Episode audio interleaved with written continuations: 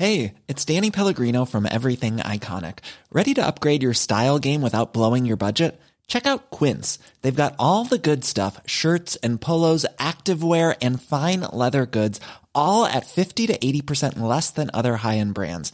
And the best part? They're all about safe, ethical, and responsible manufacturing.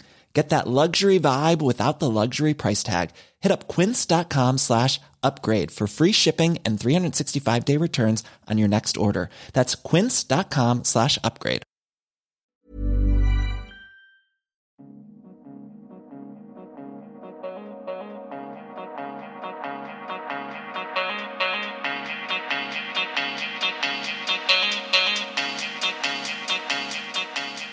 Hello à toutes et à tous et bienvenue dans Métropolite.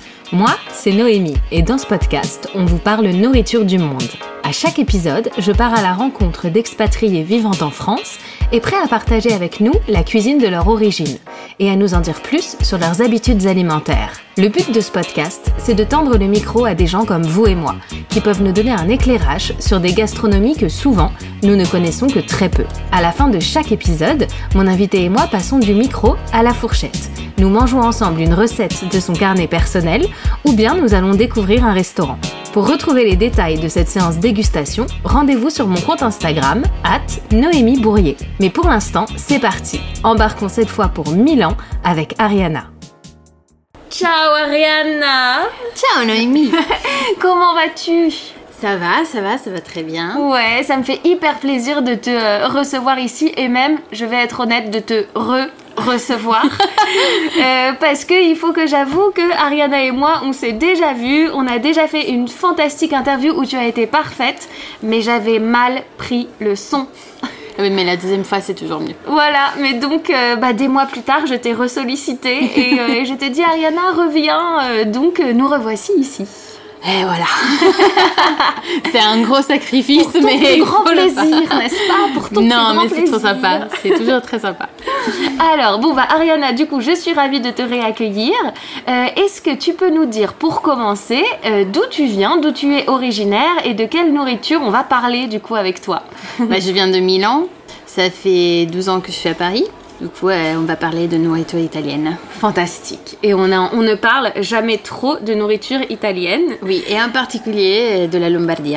Donc la région de Milan dont tu vas nous parler plus spécifiquement. Alors bah rentrons directement dans le vif du sujet. Euh, Est-ce que tu peux me parler un peu de toi, tes classiques d'enfance et d'adolescence, puisque tu as quand même euh, grandi, enfin voilà, tu as fait toute ta vie euh, d'enfance et de jeune adulte à Milan. Donc comment c'était? Qu'est-ce que tu mangeais au quotidien? Moi, j'ai grandi avec une mère qui travaillait beaucoup. Du coup, j'ai tout ce qui est lié à la à l'alimentation et aussi lié aux grand-mères. J'ai passé beaucoup de temps avec elle, euh, surtout quand j'étais petite. J'en avais trois parce que j'avais aussi l'arrière-grand-mère qui m'a Ok. un peu. J'ai grandi avec elle. D'accord, avec tes nonnes Les nonnes, exactement. Et euh, il y en avait deux euh, qui venaient des Pouilles. Du coup, une partie de la cuisine était influencée quand même par la cuisine du Sud. Et une qui était vraiment milanaise. Et euh, le dimanche, on allait souvent chez elle et elle nous faisait les classiques risotto, cotoletta, patatine, les frites. Hein. Mais dans la semaine, on était plus euh, avec euh, les autres euh, grand-mères qui, euh, comme toutes les grand-mères, pensaient que j'étais toujours trop mince et qu'il fallait manger plus. Du coup, chez eux, chez elles plutôt, il y avait toujours un primo piatto, un secondo piatto, euh, des légumes, le dessert. Et euh, c'était un mélange, c'est un peu la cuisine italienne typique, avec un mélange de sud et de Milan. Voilà, c'est en termes de, de plats spécifiques. euh, enfin, c'était peut-être un peu d'invention, mais euh, beaucoup de pâtes. Beaucoup de pâtes, je dirais. Beaucoup de pâtes. Et est-ce qu'il y avait un assaisonnement ou du, une, une sauce, euh, des condiments spécifiques, Elle- toi, dans ton quotidien, ou ce que tes grands-mères aimaient bien euh, te présenter, en tout cas, sur la Il y table? avait euh, deux spécialités qu'elle faisait tout le temps. La première, c'était les orecchiette Mhm. euh, alle cime di rapa. C'est euh, un peu les brocolis. euh, c'est une sauce euh, avec- à base de fleurs de brocoli, à peu près, et un choix. Que tu- C'est une spécialité du sud, mais bon, Mhm. Oui, oui, Voilà. du coup. remanié à la milanaise. Mhm. Et les pâtes, c'était ma grand-mère qui les faisait à la main. D'accord. Et sinon, l'autre, enfin, ça c'était la, l'arrière-grand-mère. Et la, la fille, du coup, ma grand-mère, euh, elle faisait gnocchi avec euh, la sauce tomate et les boulettes. Et, euh, et tout était fait à la main. Et c'est ça qui est vraiment marquant, enfin, qui a marqué vraiment mon enfance. C'est tout était fait à la main. J'ai, on cuisinait ensemble quand j'étais petite. Puis bon. Je- après, j'allais juste manger. Au début, je cuisinais avec elle. Et c'est un peu ces saveurs. euh, Bah, du Bah, fait maison, du fait quoi, de l'artisanal, ouais, qui euh, sont, sont juste euh, irremplaçables et inimitables. euh. exactement. Et, Donc euh, toi, niveau pâtes, clairement, si on t'invite pour manger des pâtes, euh, faut, euh, faut Bah. faire gaffe au niveau, quoi. Disons que euh, si je vais au resto italien à Paris, ça n'arrive pas très souvent, mais si je vais, je, je ne prends pas des pâtes parce Mm. que la comparaison est difficile. Bah oui, t'as la peur de la déception, quoi. Absolument. Tu m'étonnes.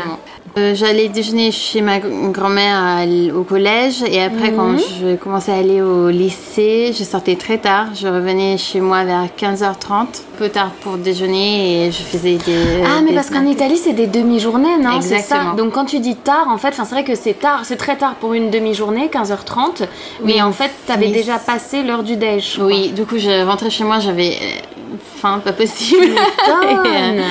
et, où il y avait des pâtes laissées par ma mère, ou sinon on, euh, c'était plutôt un goûter très abondant. euh, D'accord. Ah, et- parle-moi de ces goûters abondants. Qu'est-ce Bah, que tu te faisais pour te faire plaisir? pour me faire plaisir, mais c'était pas très souvent. En Italie, il y a, on a quand même la chance de passer dans une boulangerie et prendre une focaccia ou un, un morceau de pizza et euh, tu le remplissais comme tu voulais. et, euh, bon, puis on peut pas manger tous les jours des, des super sandwichs avec euh, Oui. avec tout dedans, mais euh, voilà, on alternait un peu ça, un peu des oui des pâtes, des choses comme ça. Donc t'avais des petits basiques street food aussi. Quand tu parles de focaccia ou de pizza, c'est vraiment euh, ce que tu chopes un peu à la sortie de ta journée et qui va te caler avant le dîner, quoi. Oui, et puis il y a eu une, quand même une évolution quand je suis allée à l'université et là j'ai découvert la vraie vie de femme indépendante milanaise, c'est-à-dire devenir la reine de l'apéro Ah et euh, qui est vraiment euh, née à Milan. Euh, je Le sais concept de, de l'apéritivo. L'apéritivo, exactement. Avec un buffet, tu payes ta consommation et tu as accès à un buffet autant de fois que tu veux. Ça, c'est fantastique, hein, C'était génial. Parce qu'à l'époque, en plus, on parle d'il y a 10 ans, voire plus, euh, avec 5 euros, on s'en sortait. C'est génial. voilà.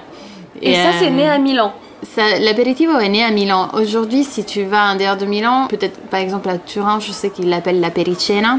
Turin, qui est une ville du Nord aussi, donc Oui. ça a l'air d'être en tout cas un. Oui, un mais je pense que c'est un peu, ça a un peu évolué avec le temps, ça s'est Mhm. répandu, mais Milan c'est vraiment le cœur euh, de, de l'apéritivo. D'accord. J'ai pas trouvé euh, aussi euh, copieux dans d'autres villes. Euh, puis il se peut qu'il existe maintenant, mais euh, Mhm. voilà. Et à l'époque, euh, c'était le début, du coup, et on- avec, je me souviens qu'avec mes copines, on choisissait euh, où aller sur la base du buffet. Ouais. Parce que s'il y avait trop de pâtes, euh, enfin, on savait que bon, c'était un peu, Un peu trop un calant. peu trop, ouais, voilà. Ouais.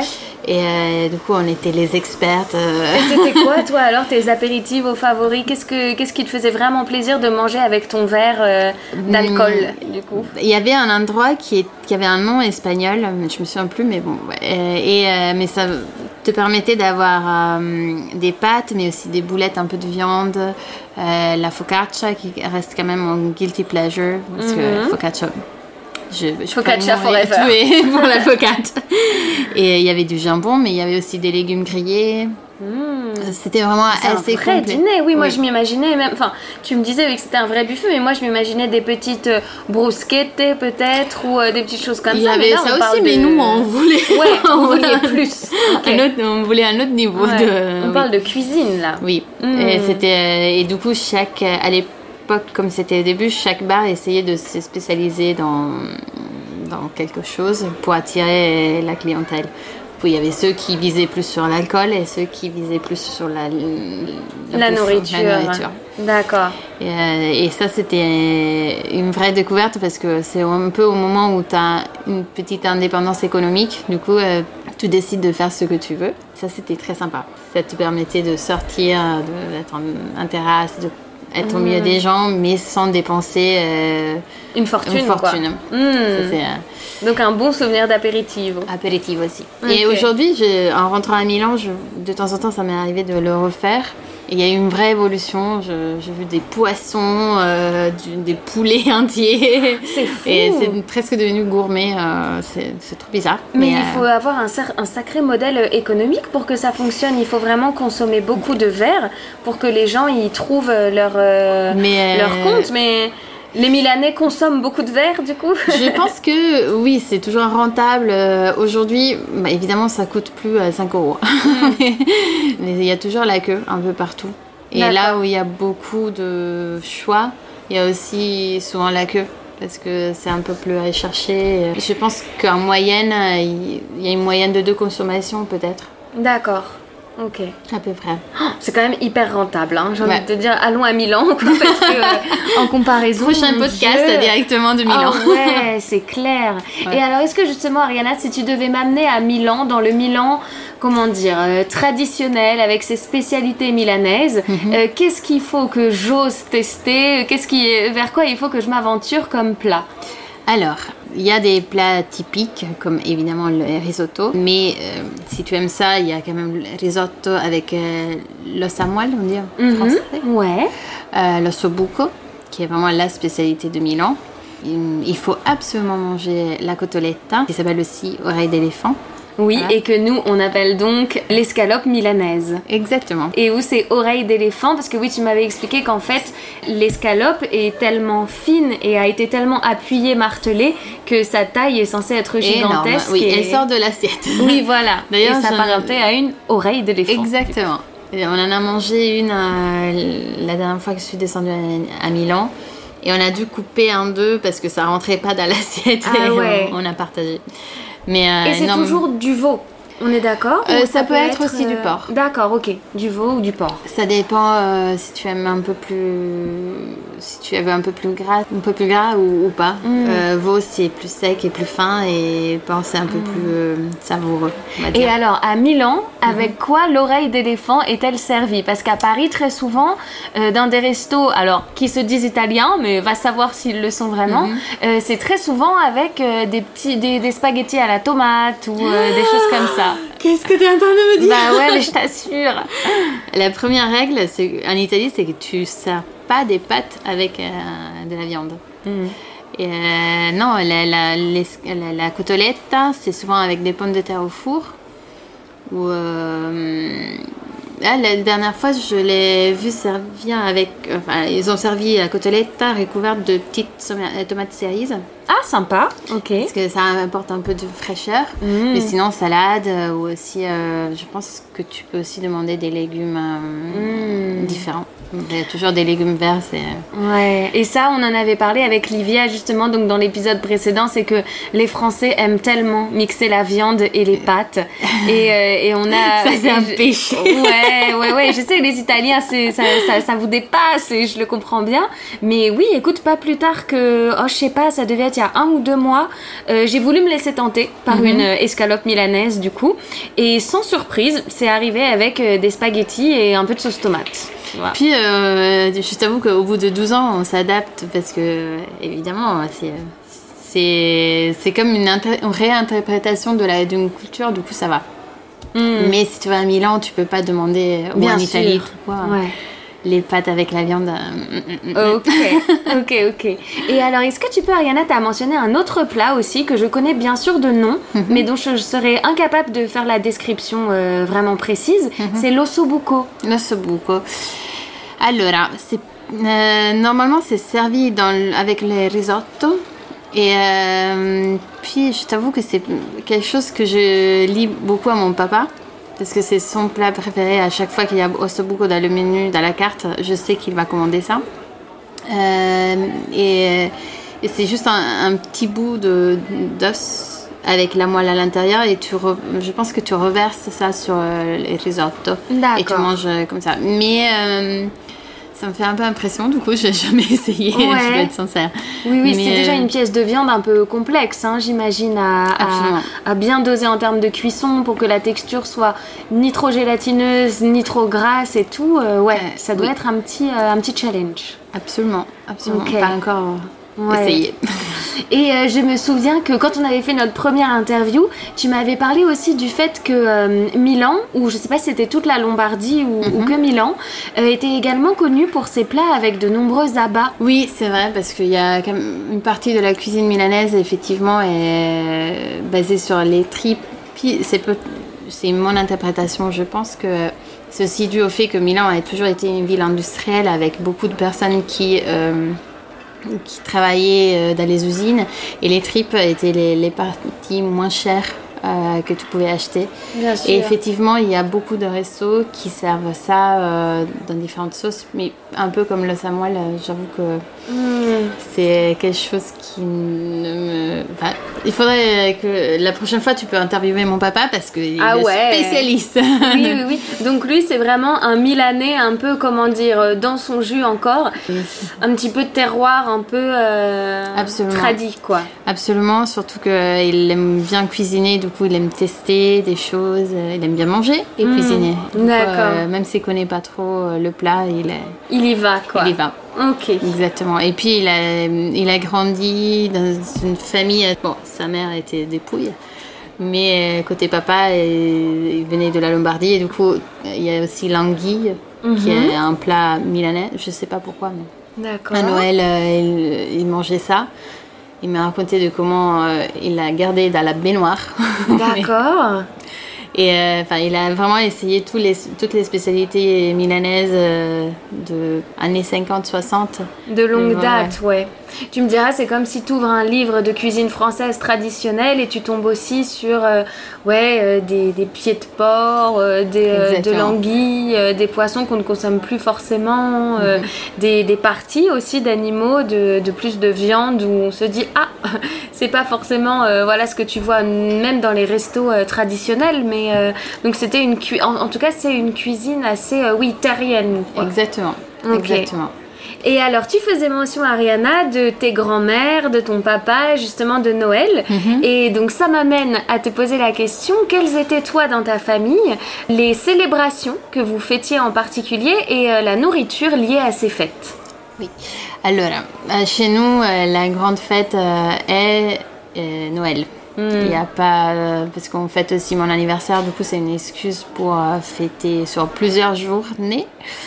Et tu es de euh, décembre, donc. Oui, 24 décembre. Ah ouais, donc on peut pas se tromper. Ok, donc là c'est vraiment ta journée, quoi. Et euh, mais c'est un peu l'occasion pour voir euh, toutes les parties de la famille. Et c'était une tradition de mon grand-père.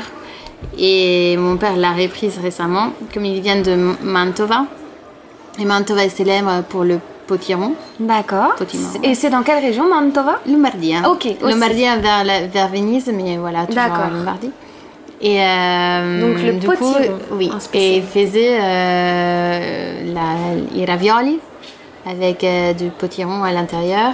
Et c'est un goût sucré, salé à peu près, parce que tu mélanges le, la, la, pulpe de, du potiron avec des amaretti écrasés Mm. Et tu cuis tout ça avec euh, une, un concentré de tomates assez euh, lui aussi sucré salé. D'accord. Les amaretti étant des petits gâteaux, c'est ça? Oui, c'est des petits gâteaux secs.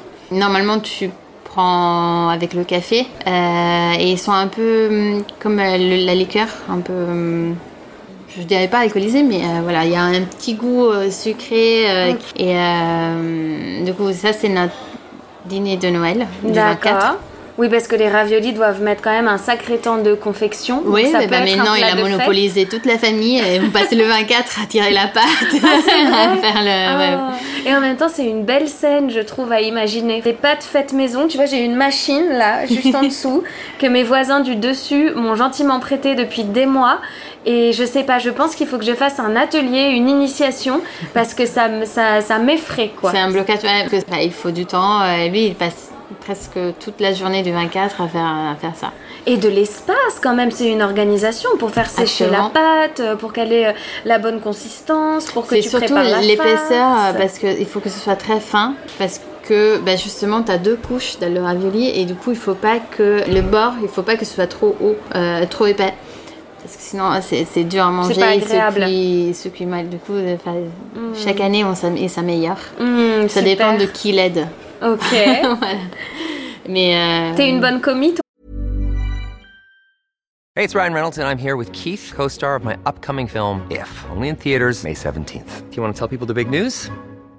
All right, I'll do. Sign up now and you'll get unlimited for $15 a month and six months of Paramount Plus Essential Plan on us. Mintmobile.com slash switch. Upfront payment of $45 equivalent to $15 per month. Unlimited over 40 gigabytes per month. Face lower speeds. Videos at 480p. Active Mint customers by 531.24 get six months of Paramount Plus Essential Plan. Auto renews after six months. Offer ends May 31st, 2024. Separate Paramount Plus registration required. Terms and conditions apply if rated PG. Absolument pas je laisse la place à mes cousins D'accord, ok. bah, en même temps c'est mon anniversaire du coup je fais Oui, ce que je c'est veux vrai, après tout, ouais, c'est vrai, t'as pas, pas forcément à mettre la main à la pâte, justement. exactement C'est votre plat un peu phare, donc euh, Oui. c'est euh, ces ravioles qui sont euh, fourrés de, de potimarron, d'amaretti, et le concentré de tomate est également dedans ou Non, c'est pas dessus, dessus. Ok. Dessus. Exactement. Coup, ça, c'est le premier plat qui est souvent anticipé par des antipasti. Ça peut être des olives, du, du saucisson. Euh, ma mère fait des pâtés euh, thon, de jambon, de foie. Et euh, c'est pas vraiment une spécialité, mais c'est la spécialité de ma mère. Du coup, elle aussi, elle a sa place en cuisine, la pauvre. Et, euh, Qui sont des choses pas évidentes à faire quand même les terrines, euh, pareil, hein, c'est un, c'est un bon investissement en cuisine, non? Bah, Où elle a des petites techniques. euh, Euh, je- elle les fait deux trois jours avant Noël. Elle les fait pour euh, toutes les fêtes entre Noël et Nouvel An. D'accord. Enfin, de grosses quantités. Et euh, oui, ça prend un peu de temps. Mais tout, c'est un peu l'occasion pour cuisiner, pour euh, pour faire quelque chose qui ne soit pas nécessairement industriel ou acheté. euh. Puis voilà, mon père a récemment réintroduit les inervetti. C'est des petits, euh, c'est les nerfs euh, Ouais. coupés en petits morceaux. Ça alors? Euh, avec de l'oignon, je pense. Mais là aussi, j'ai pas mangé, du coup. Ouais, parce que les nerfs, c'est déjà quelque chose de tellement. Enfin, c'est un petit peu désagréable en bouche. Nous, on a tendance à toujours vouloir les enlever. C'est d'ailleurs pour ça qu'on dénerve les viandes. Exactement. Et, euh, et par contre, là, en l'occurrence, ils sont cuits. euh, Ils sont et pas cuits, préparés, ils sont, quoi, Ils sont juste préparés, oui. Et euh, là, je pense que c'est quelque chose de milanais parce que c'est lui et ma grand-mère qui mangent ça. Mais je suis pas sûre. mais D'accord. Voilà, c'est. Ça reste euh, un plat. Ouais, c'est pointu quand même. Hein, Ouais. Comme. euh, je. Mais euh, comme je t'ai dit, il aime bien tester des choses, reprendre des recettes peut-être qui sont plus à la mode, qui sont Ouais. plus, voilà. Et lui, il ose. Ok, ok, ok. Et, et puis en deuxième, en seconde, on a souvent, selon les jours, ou le poisson, parce que euh, mon oncle, euh, il a travaillé longtemps à, à Taranto et du coup a ramené le poisson de Sicile. Et euh, sinon de la il polpettone, qui est de la viande hachée avec de l'œuf et des, des herbes. Bon, c'est c'est comme une boulette en termes Ouais. de fabrication, mais comme un rôti. Ok, donc en long, et en ensuite long. tu en coupes des tranches. Exactement. Et l'œuf est battu et mélangé à la chair de la viande ou il reste. Euh, D'accord. Exactement. C'est comme la préparation des, des boulettes, Oui. des polpettes, euh, mais euh, Mais en oui, long, quoi, en en long, rondin. pour euh, Ok. 7, 8, 9 personnes. Et ça, vous le c'est servi avec une sauce, avec des légumes, ou la Euh, viande euh, C'est, euh, il y a souvent une sauce que je pense c'est une invention Familiale. familiale. et euh, il y a souvent euh, des légumes. euh, il y a toujours beaucoup de légumes à feuilles vertes qu'on ne trouve pas nécessairement en France. Ou des flancs de carottes, un peu de légumes en général, une salade. Pour essayer euh, d'arriver jusqu'au bout. parce que Ouais, ouais, sinon, il y a- ouais. et pour conclure, conclure, il y a le panettone, il y a le gâteau de Noël avec la crème mascarpone quand on a de la chance. Parce que pas tous les chefs canés ont fait ça. Euh, ou le pandoro qui est un panettone sans confit, sans fruits confits et euh, sans raisins secs. Voilà, oui, moi c'est personnellement, je suis team Pandoro. Je préfère euh, au panettone. Bah, tu sais, moi aussi, j'étais Team Pandoro pendant très très longtemps. Et puis récemment, il y a eu comme une nouvelle mode. une- Enfin, ils ont décidé de refaire un peu les. réinterpréter le panettone et panettone. Et euh, ils remplacent les fruits confits habituels avec, euh, je sais pas, de la mangue ou de la papaye ou de la poire et du chocolat. Et euh, Ils vont varier les ils ont plaisirs un peu. Et je dois être sincère, c'est c'est très bon. Ouais, c'est très bon. euh, c'est un goût euh, peut-être euh, nouveau, pas très traditionnel par rapport à, à l'instant, mais Mais ce qui est magnifique, de toute façon, dans ces deux desserts, c'est déjà la texture et l'envergure de ces desserts. Que ce soit le panettone ou le pandoro, t'es vraiment face à une superbe masse, un peu comme une cloche, avec une texture briochée hyper aérienne. Euh, Enfin, c'est vrai que c'est. Mais d'ailleurs, c'est très intelligent de finir son repas avec ce, ce genre de texture, surtout son repas de Noël. Parce que quand tu penses que nous, en France, alors, encore une fois, chacun fait à sa sauce. Maintenant, on a des bûches glacées, on a différents types de desserts. Mais quand tu penses que nous, ça finit par de la crème pâtissière au bon beurre, euh, c'est vrai que c'est quand même plus sympa de finir ça avec une touche de, euh, de texture bien briochée, quoi. c'est euh, très enfin, léger dans, le, dans la texture, Oui. effectivement. Dans l'impression. Exactement. Mm. Puis euh, panettone, c'est vraiment de Milano, alors que Pandaro, c'est de Verona. Puis il y a beaucoup de recettes traditionnelles, euh, comme il capone, c'est une espèce de poulet. Mhm. Ah, Euh, comme le chapon? Oui, en, français Ok, oui, une, une belle volaille du coup, ouais. Exactement. Euh, beaucoup de tortellini, ravioli faits de façon différente dans le, le bouillon ou euh, à sec. Voilà. Chaque famille a un peu son interprétation. Euh, Qu'est-ce qu'il y a encore? Oui, je pense que. Bah, c'est déjà beau, hein, ça Ouais. fait envie comme repas de fête. Ouais, Ok. beaucoup trop. On mange toujours trop. Ça, Ah bah c'est la, la conclusion. Ouais. Et alors toi Ariana, donc d'ailleurs tu es allée à Milan, tu y es retournée il y a pas si longtemps que ça. Quand tu retournes dans ta ville natale, qu'est-ce qui t'a manqué le plus et ce vers quoi tu veux absolument euh, te ruer? Quels sont tes petits plaisirs? Sans surprise, euh, la focaccia. Même si Ouais. c'est pas de ma région, c'est pas une spécialité de la Lombardie, mais c'est plutôt, plutôt la focaccia di Genova.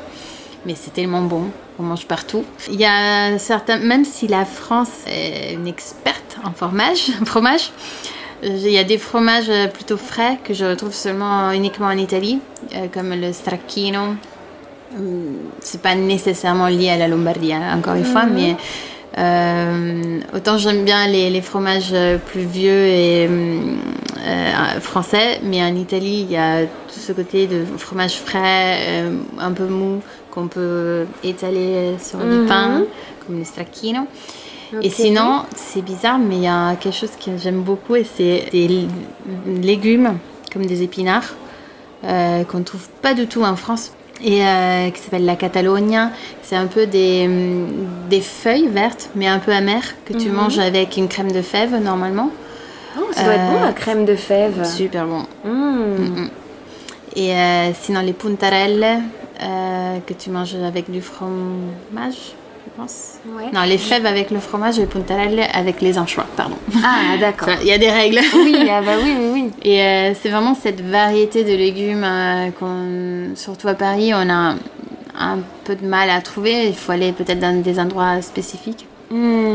Mais euh, la variété, voilà, la variété de légumes, ça, c'est, ça me manque un peu. Ouais, bah oui, oui, oui, je Et, comprends. euh, Ok. Voilà. Les puntarelles, je crois en avoir déjà vu dans quelques étals ou des choses comme ça. C'est des, des tiges, elles sont légèrement colorées, non? Il y a comme un, Euh, un petit liseré rouge ou rose, mais j'ai plus exactement l'image en tête. euh, alors, ça, ça ressemble un petit peu de loin à des asperges. si. D'accord, ok. Et, et c'est juste, tu prends juste la dernière partie euh, qui a un peu la fleur de l'asperge. Mhm. C'est difficile à, à décrire, mais c'est une espèce de Euh, et, euh, et surtout quand tu le manges, ils sont tellement tout coupés que tu sais pas quelle forme elle a vraiment à la vraie vie. Mais euh, je pense que ça fait partie aussi de ces légumes un peu anciens qui ont été repris récemment pour être reproposés Mm. euh, dans les cuisines. Et c'est, tu le trouves Il y a aussi friarelli, par exemple, qui est un autre légume, un autre légume que tu trouves maintenant sur la pizza. D'accord. Euh, quand j'étais petite, euh, c'était pas le cas, mais aujourd'hui, cette volonté de reprendre euh, peut-être des, des fruits et des légumes qui étaient plus utilisés dans le passé, qui sont peut-être plus euh, liés au terroir et que voilà. Ouais, on et qui reviennent au goût du jour, Exactement. parce que ça reste des légumes de saison qu'on peut. euh, En fait, on Exactement. redécouvre un peu nos légumes aussi, oui, c'est vrai. Exactement. Ok. Euh, on a été avec euh, ma famille dans un resto euh, milanais. Et voilà, très sincèrement, on a mangé la côteletta. Oui, la fameuse oreille d'éléphant. Ouais, ouais. Oui, on en revient quand même à ce, à ce plat euh, phare, hein, ce plat miroir euh, de Milan. Oui, mais bah, aussi parce que en- je ne le mange jamais et du coup c'est toujours une bonne occasion en rentrant euh, en Italie de, Bah de le ouais, manger. bien sûr. Ouais, ouais. Voilà, et euh, oui, je savais ça. Et euh, Milan a beaucoup changé. À chaque fois, quand j'ai quitté il y a, la ville il y a 12 ans, euh, on allait souvent manger une pizza avec euh, l'école, avec euh, la famille. Aujourd'hui, euh, il y a plein de restos italiens, mais pas que. Bien sûr. Et il y a mm, beaucoup de street food du monde entier, des régions d'Italie. C'est euh, une toute petite Paris, si tu veux, Ouais. où tu peux, tu peux goûter euh, plein de choses différentes. Et ça, c'est euh, c'est ce qui me surprend à chaque fois que je rentre à Milan. Et Milan, bah, c'est vrai qu'aussi ça doit s'expliquer au fait que c'est une ville ultra internationale de par tous les salons qu'elle accueille, les Fashion Week. Oui, euh, c'est une ville qui est moins touristique peut-être que d'autres, mais euh, en termes d'in- d'industrie, euh, effectivement, il y a des salons, il y a, y a beaucoup de businessmen qui passent par là. Il y a une variété que tu trouves pas nécessairement dans d'autres régions parce qu'il y a aussi une volonté des Milanais, j'imagine, de, de s'ouvrir vers l'international. C'est vrai que Milan, moi tu vois, alors j'y suis jamais allée, j'ai fait d'autres villes en Italie, mais je suis jamais allée à Milan. Et c'est une ville que j'imagine un peu, euh, comment dire, en fait je crois que j'ai une petite appréhension à y aller un jour, où il faudrait plutôt que ce soit sur mon chemin, sur un itinéraire. Oui, Parce que je pense que je ne vais pas y trouver euh, la Dolce Vita italienne, mais telle que je me la fais, tu vois, en carte postale, un peu cliché. Non, mais totalement. Euh, où en fait, en tant que touriste française, euh, tu vois, t'a- t'attends à certains trucs, hein, c'est un peu bête, mais tu, on a tous une, une image, euh, tu vois, de, de l'Italie en tête. Et j'ai l'impression que Milan va trop me faire penser à une grande ville, voilà, plus proche de moi, et Une que grande- du coup, je vais moins trouver, tu vois, ce. Oui, ce une grande ville qui se traverse en 30 minutes. Mais effectivement, c'est. euh, je pense que c'est la ville italienne qui a le moins de euh, architecture et de qui, qui se montre au grand public. Milan, c'est dans les c'est dans les immeubles. Il faut rentrer, il faut découvrir ces immeubles à l'intérieur. Pour D'accord. voir la, beauté, c'est pas comme Paris où tu passes, c'est un musée en, en plein air. C'est l'inverse. Ah, c'est intéressant, euh, ça. Ouais. Je Euh, savais pas du tout. c'est justement en travaillant à l'époque en tant qu'hôtesse que j'ai découvert les, les plus beaux lieux euh, de Milan. Donc des hôtels particuliers, euh, des, euh, des Oui. musées certainement, des choses comme ça? Ok. Et, euh, et tout est caché. Par exemple, si tu vas à la Pinacoteca de Librera, bah, c'est l'école des beaux-arts, c'est c'est un musée. Mais si tu cherches, il y a un, un jardin derrière, il y a l'Orto Botanico, qui est un petit jardin secret euh, trop beau. euh, voilà. Il a- faut toujours chercher à Milan. Super, Tu peux pas t'attendre qu'elle se montre comme ça. Hmm. faut, faut être curieux et, un- et creuser un petit peu. Oui, aller au-delà des façades. Exactement. Mais c'est une belle ville euh, pour y vivre parce que on- t'as pas nécessairement trop de touristes. Et euh, tu t'amuses bien, il y a l'apéritivo. Oui. Déjà ça. Déjà, une bonne de toute façon, y aller. moi tu m'as convaincu au moment de l'apéritivo, hein, je te le dis tout de suite. Donc euh, oui, oui, ça j'ai aucun mal euh, à le croire. Mais ok, bah, je te demanderai des petits tips, euh, trucs et astuces si un jour j'y vais enfin. Absolument. Mais c'est une bonne idée d'y passer en allant ailleurs, peut-être. Hmm. Parce que, voilà, plus que deux jours, ça ne mérite pas trop de temps, mais voilà. Ok. C'est c'est quand même sympa de passer. Ouais, bien sûr. Et alors toi, Ariana, du coup, tu disais ça fait 12 ans quand même que tu es ici, donc euh, en France et plus spécifiquement à Paris. Euh, quand tu es à Paris et que tu un petit, tu vois, une petite homesickness euh, de l'Italie. Euh, Est-ce qu'il y a des choses que tu te cuisines qui te font plaisir ou peut-être que tu t'achètes aussi? Parce que maintenant c'est vrai qu'on a un choix d'épicerie fine euh, assez remarquable quand même euh, à Paris. Alors moi, je, je t'avoue que c'est des lieux où j'y mets les pieds. In fine, je sais pas trop quoi acheter. Donc tu vois, je me dis ah tiens, 8 euros une sauce tomate, c'est peut-être pas vers ça que je vais aller, tu vois. Mais Ouais. est-ce que voilà, toi, quels sont un peu tes, tes plaisirs que tu veux te faire quand tu veux retrouver le goût de, de la maison Allora, souvent quand j'ai vraiment envie d'Italie, j'essaie de trouver. euh, Il y a des euh, euh, rosticcerie, des, euh, ceux qui vendent des fromages, et des, de la charcuterie. Il y, a- il y en a plusieurs dans Paris euh, qui, vendent, qui vendent ça et ils ont de la mozzarella di bufala, très très bon. Et le jambon coupé à l'italienne. Les tranches sont bien étalées, mais elles sont toutes fines. mais toute fine, ok. Un peu comme on présente euh, la mortadelle. Exactement. Un petit Du coup, il y a ça.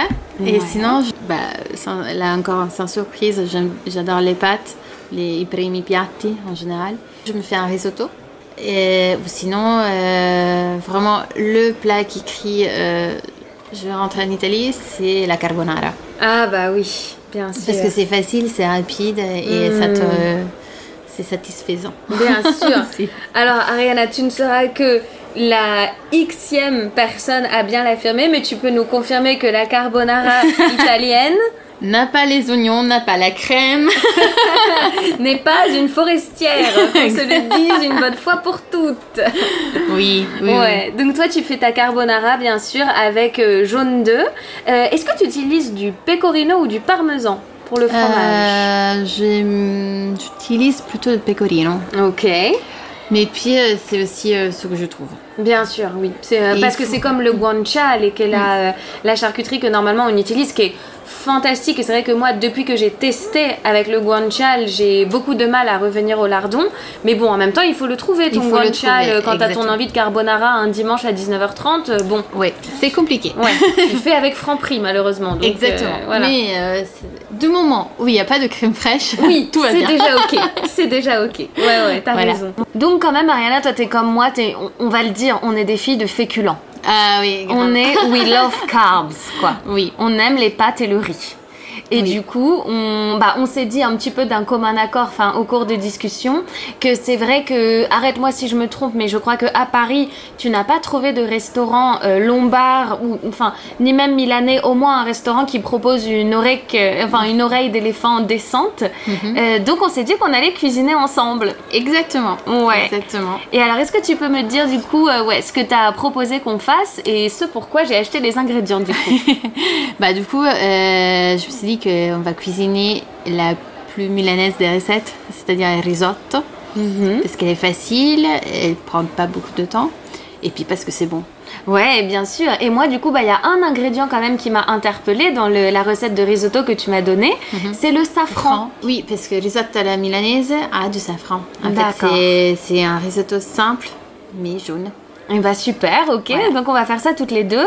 Et après, ce qu'on se disait, c'est que si la météo euh, nous le permet et toujours en accord, qu'on aille tester ensemble une petite euh, glace tenue Oui. par des Italiens. J'avais oublié, c'est ça Eh qui ben me manque oui. aussi de l'Italie, les glaces. Ah bah oui, ah oui, c'est vrai que c'est la chose aussi, euh, ouais, qui te manquait beaucoup, tout comme à Livia. Hein. Oui. C'est c'est vraiment. euh, Parce que maintenant, il y a de plus en plus de glaciers, mais euh, c'est pas la même chose. Et celle, si on va la tester ce soir, euh, Mm. c'est quelqu'un qui a été à Milan, qui avait une gelateria à Milan et qui a déménagé à Paris il n'y a pas très longtemps. Ah bah j'ai trop hâte de voir ce que ça donne. Et cette glace, donc ce glacier s'appelle euh, Marie, hein, je crois, Marie Gelateria. Exactement. M-A-R-Y d'ailleurs. Y, oui. Et euh, j'ai découvert quand elle était à Square du Temple. Et euh, elle venait d'ouvrir et bah maintenant elle a déménagé et c'est agrandi parce qu'à l'époque je pense qu'elle avait genre quatre parfums Ouais, mais tout, tous excellents. c'est vrai? Bon Ouais, bah c'est super. Marie se trouve maintenant au 60 rue du Temple, euh, dans le 3e arrondissement de Paris. Donc je pense que ce qu'on va faire, c'est se cuisiner un petit risotto. Oui. Et euh, pour se donner faim, et puis ensuite on va tester euh, les parfums de Marie, j'ai trop hâte. Absolument. Voilà chers amis, j'espère que cet épisode vous a plu et vous a donné envie de découvrir Milan et sa grande gastronomie. Vous retrouverez la recette du risotto du papa d'Ariana ainsi que nos recommandations de glace à déguster chez Marie sur mon compte Instagram, at Noémie Bourrier. Si cet épisode vous a plu, n'hésitez pas à parler du podcast autour de vous et lâchez-moi une petite pluie de 5 étoiles, ça fait toujours très plaisir, ça soutient et ça donne de la force.